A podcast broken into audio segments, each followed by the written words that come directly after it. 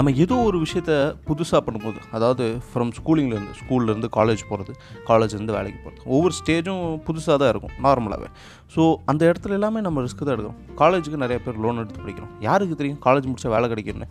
ஆனால் ஏதோ ஒரு நம்பிக்கையில் நம்ம லோன் எடுக்கிறோம். இந்த விஷயத்தை தொடங்கி நிறைய விஷயத்தில் நம்ம நமக்கே தெரியாமல் ரிஸ்க் எடுப்போம். அதை பற்றி தான் இந்த எபிசோட நம்ம பேச போகிறோம் நான் உங்கள் ரெடி பண்ணி பேசுகிறேன் ஜென்ரலி ஃபார் ஜென்ரல் ஆடியன்ஸ் எபிசோட ஆரம்பிக்கலாமா?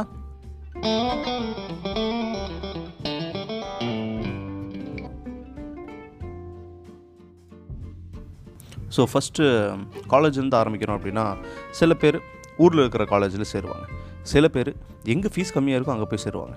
சில பேர் நான் வெளியூருக்கு போய் படிக்கணும் அப்படின்னு ஆசைப்படுவாங்க. ரொம்ப ரேரான ஆளுங்க நான் வெளிநாட்டுக்கு போய் படிக்கணும் அப்படின்னு ஆசைப்படுவாங்க. இதில் நார்மலாக இந்த பிகாம் சாரி இந்த அண்டர் கிராஜுவேட்டெல்லாம் படிக்கணும் அப்படின்னாலே ஃபாரின் போய் படிக்கிறவங்க ரொம்ப வசதி வாய்ப்பாக இருப்பாங்க. வசதி வாய்ப்போடு இருப்பாங்க. ஃபினான்ஷியலாக அவங்களுக்கு ரொம்ப சவுண்டாக இருப்பாங்க. பட் ஜென்ரலி மேக்ஸிமம் ஒரு மிடில் கிளாஸோ இல்லை நார்மல் ஃபேமிலியோ போகிறது வேறு மாநிலத்துக்கு போய் படிக்கிறது.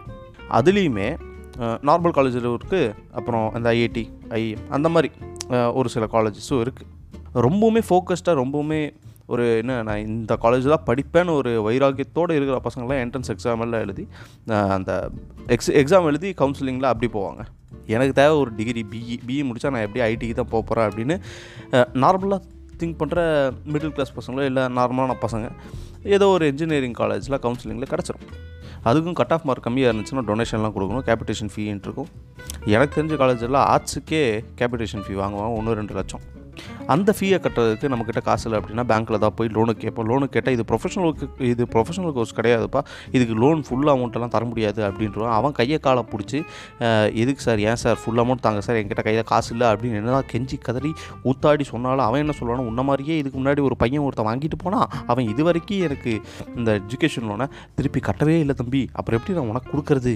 இப்படி ஒரு கேள்வி கேட்டால் நம்ம என்ன பண்ண முடியும்? அதனால் கிடைக்கிற லோன் அமௌண்ட்டை வாங்கிட்டு பாக்கி இருக்கிறத வெளியில் ரொட்டேஷனுக்கு வாங்கிட்டு ஒரு வழியாக காலேஜை படித்து முடிச்சிடும் ஏதோ ஒரு நம்பிக்கையில் சரி முடித்தா நமக்கு வேலை கிடைக்கும். வேலை கிடைச்சா நம்ம மாதம் மாதம் இவ்வளோ அமௌண்ட்டு போட்டு லோனை கட்டிடலாம். எஜுகேஷன் லோன் முடிஞ்சிடும் ஒரு ரெண்டு மூணு வருஷத்தில் முடிச்சிடலான்ட்டு. ஆனால் முக்கால்வாசி எஜுகேஷன் அது ஏன் நடக்குது? எதுக்கு நடக்குதுன்னு தெரில அட்லீஸ்ட் ஒரு ஃபைவ் இயர்ஸ் ஆகுதும் ஆயிரும். சில பேருக்கெல்லாம் எட்டு வருஷம் கூட எடுத்திருக்கு. அது வெறும் ஒரு சின்ன அமௌண்ட்டாக தான் இருக்குது ஒரு ஒன்றரை லட்சம் ரெண்டு லட்சம். ஆனால் அதை கட்டுறதுக்கு அவ்வளோ நாள் ஆகும்.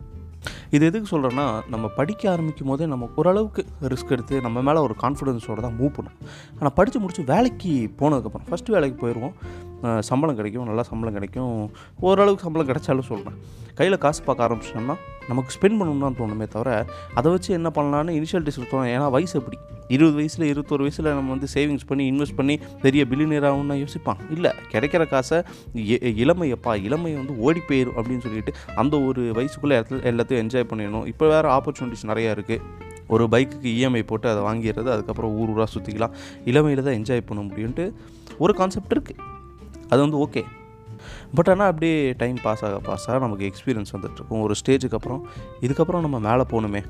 அதாவது அடுத்த பொசிஷன் போகணும். லைஃப்பில் வேறு ஏதாவது பண்ணணுமேன்ட்டு ஏதோ ஒரு உறுத்தல் வரும். அந்த டைமில் சரி இப்போ கொஞ்ச நாளைக்கு வேலையை விட்டு நம்ம அதை தேடுவோம் அப்படின்னு இறக்குறதுக்கு நம்ம கையில் காசு வேணும் தம்பி. அதாவது ஒரு சின்ன பிரேக் எடுக்குது கரியரில் ஒரு சின்ன பிரேக் எடுக்கிறோம் அப்படின்னா அதுக்கு ஃபினான்ஷியலாக நமக்கு கொஞ்சம் பேக்கப் இருந்துச்சுன்னா நம்ம கான்ஃபிடென்ட்டாக அந்த பிரேக் எடுப்போம். ஏன்னா திரும்பி நமக்கு எப்படியும் வேலை கிடச்சிடும் ஏன்னா எக்ஸ்பீரியன்ஸ் ஆகிடும் ஸோ திரும்பி வேலை கிடைக்கிறது ஓகே அது வந்து ஒரு அளவுக்கு உறுதியான ஒரு விஷயம்னாலும் நம்ம பிரேக் எடுக்கும்போது அந்த டைமில் நம்ம நிறைய கமிட்மெண்ட்ஸ் இருக்கும். வீட்டில் பார்த்துக்கமா இருக்கும். வேறு ஏதாவது கமிட்மெண்ட்ஸ் இருக்கும். அதெல்லாம் பார்த்துக்கிறது அட்லீஸ்ட் கொஞ்சமாக ஃபினான்ஷியலாக நம்ம சவுண்டாக இருந்தோம் அப்படின்னா அந்த பிரேக்கை வந்து நம்ம ரொம்பவுமே வேல்யூபுளாக ரொம்பவுமே எஃபெக்டிவாக யூஸ் பண்ணலாம். இந்த ஒரு ஃபினான்ஷியல் பேக்கப் இல்லாதனால தான் நம்மளால் ஒரு சின்ன ரிஸ்க் கூட கூட எடுக்க முடியல. ஒரு கால்குலேட்டிவாக ஏதோ ஒரு ரிஸ்க் எடுக்கணும் அப்படின்னா அது கூட நமக்கு எடுக்க முடியல. நம்ம வரவுக்கு மீறின ஒரு கமிட்மெண்ட்டு நமக்கு சம்பளம் இருபதாயிரம் தான் இருக்குது அப்படின்னா நம்ம லோன் அமௌண்ட்டே ஒரு பதினஞ்சாயிரம் இருக்குது மாதம் மாதம் அப்படிங்கும் போது நமக்கு வேலையிலேயே கான்சன்ட்ரேட் பண்ண முடியாது. நார்மல் பர்சனல் லைஃப்பில் கான்சன்ட்ரேட் பண்ண முடியாது. வெளியே போக முடியாது. இயல்பான ஒரு வாழ்க்கை நமக்கு இருந்ததுலே அதை வந்து முழுசாக இழந்துருவோம்.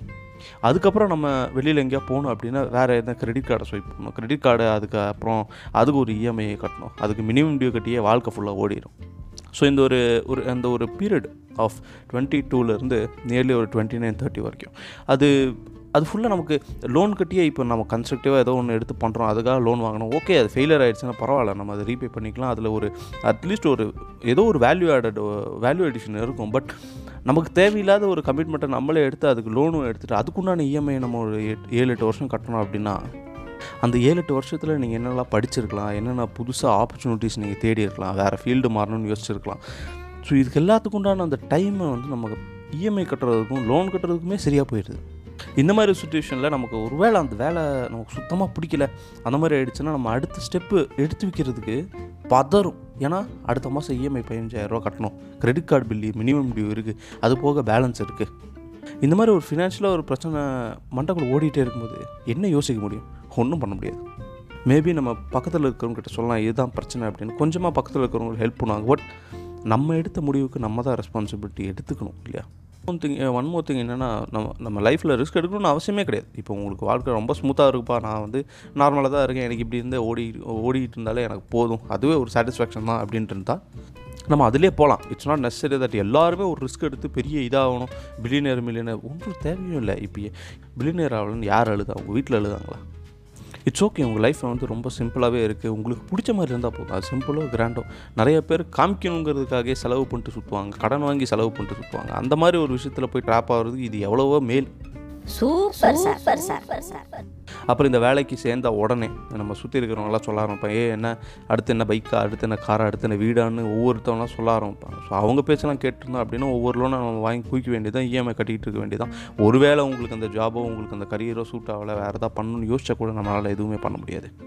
ஸோ இப்போது நீங்கள் எந்த ஸ்டேஜ் ஆஃப் லைஃப்பில் இருந்தாலும் நீ மேபி ஃப்ரெஷராக இருக்கலாம். ஏன்னா இந்த பாட்காஸ்ட் கேட்குறவங்க நிறைய யங்ஸ்டர்ஸ் எயிட்டீன் இயர்ஸ் ஓல்டு பசங்கள்லாம் இருப்பீங்க பொண்ணுங்க இருப்பீங்க. பட் நீங்கள் காலேஜ் முடிச்சுட்டு வேலைக்கு போகும்போது ஒன்றும் இல்லை ஒரு பத்தாயிரரூவா சம்பளம் ஒரு பதினஞ்சாயிரரூவா சம்பளம் அப்படின்னா முதல்ல அந்த சம்பளத்தில் அட்லீஸ்ட் ஒரு ஃபிஃப்டி பர்சன்டேஜ் முடிஞ்சால் மினிமம் அட்லீஸ்ட் ஒரு தேர்ட்டி பர்சன்டேஜ் உங்களால் சேவ் பண்ண முடிஞ்சது அப்படின்னா உங்கள் பேரில் ஒரு எஃப்டியோ ஆர்டியோ ஒன்று ஒன்று ஒரு சூஸ் பண்ணி அதில் முதல்ல இன்வெஸ்ட் பண்ணி பாருங்கள் ஒரு மூணு நாலு வருஷம் கண்டினியூஸாக இன்வெஸ்ட் பண்ணி பாருங்கள் நான் சொல்கிறேன் கேரண்டியாக சொல்கிறேன் மூணு வருஷத்துக்கு அப்புறம் லம்பாக ஒரு அமௌண்ட் அந்த எஃப்டிலேயே ஆர்டிலேருந்து நீங்கள் எடுக்கும்போது உங்களுக்கு வர்ற அந்த கான்ஃபிடன்ஸ் இருக்குல்ல.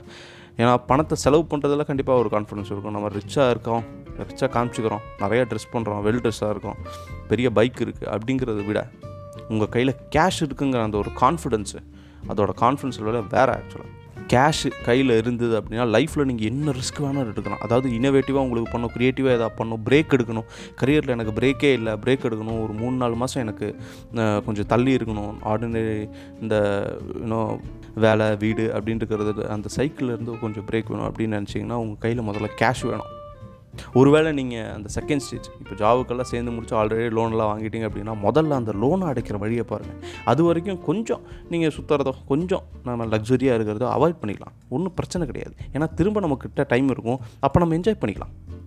இதுக்கப்புறம் அந்த ஃபைனல் ஸ்டேஜ் அதாவது மொத்தமாக மூழ்கியாச்சு. இனி ஒரு ரெண்டு மூணு வருஷத்துக்கு என்னால் முடியவே முடியாது அப்படின்னா அவங்களுக்கு நம்மக்கிட்ட ஒன்றுமே இல்லைம்மா சொல்கிறதுக்கு ஃபார்ச்சுனேட்லி ஆர் அன்ஃபார்ச்சுனேட்லி நீங்கள் அந்த டெசிஷன் எடுத்துட்டீங்க. ஸோ அடுத்த ஒரு மூணு வருஷம் பல்ல கடிச்சிட்டோ சிரிச்சுக்கிட்டோ இந்த சுச்சுவேஷன் நீங்கள் சிரித்து பழகிட்டீங்க அதுக்கு அப்படின்னா இதுக்கப்புறம் எடுக்க போகிற நீங்கள் எல்லா முடிவும் ரொம்ப தெளிவாக இருக்கும். இதோட இந்த எபிசோட் நான் முடிச்சுக்கிறேன்.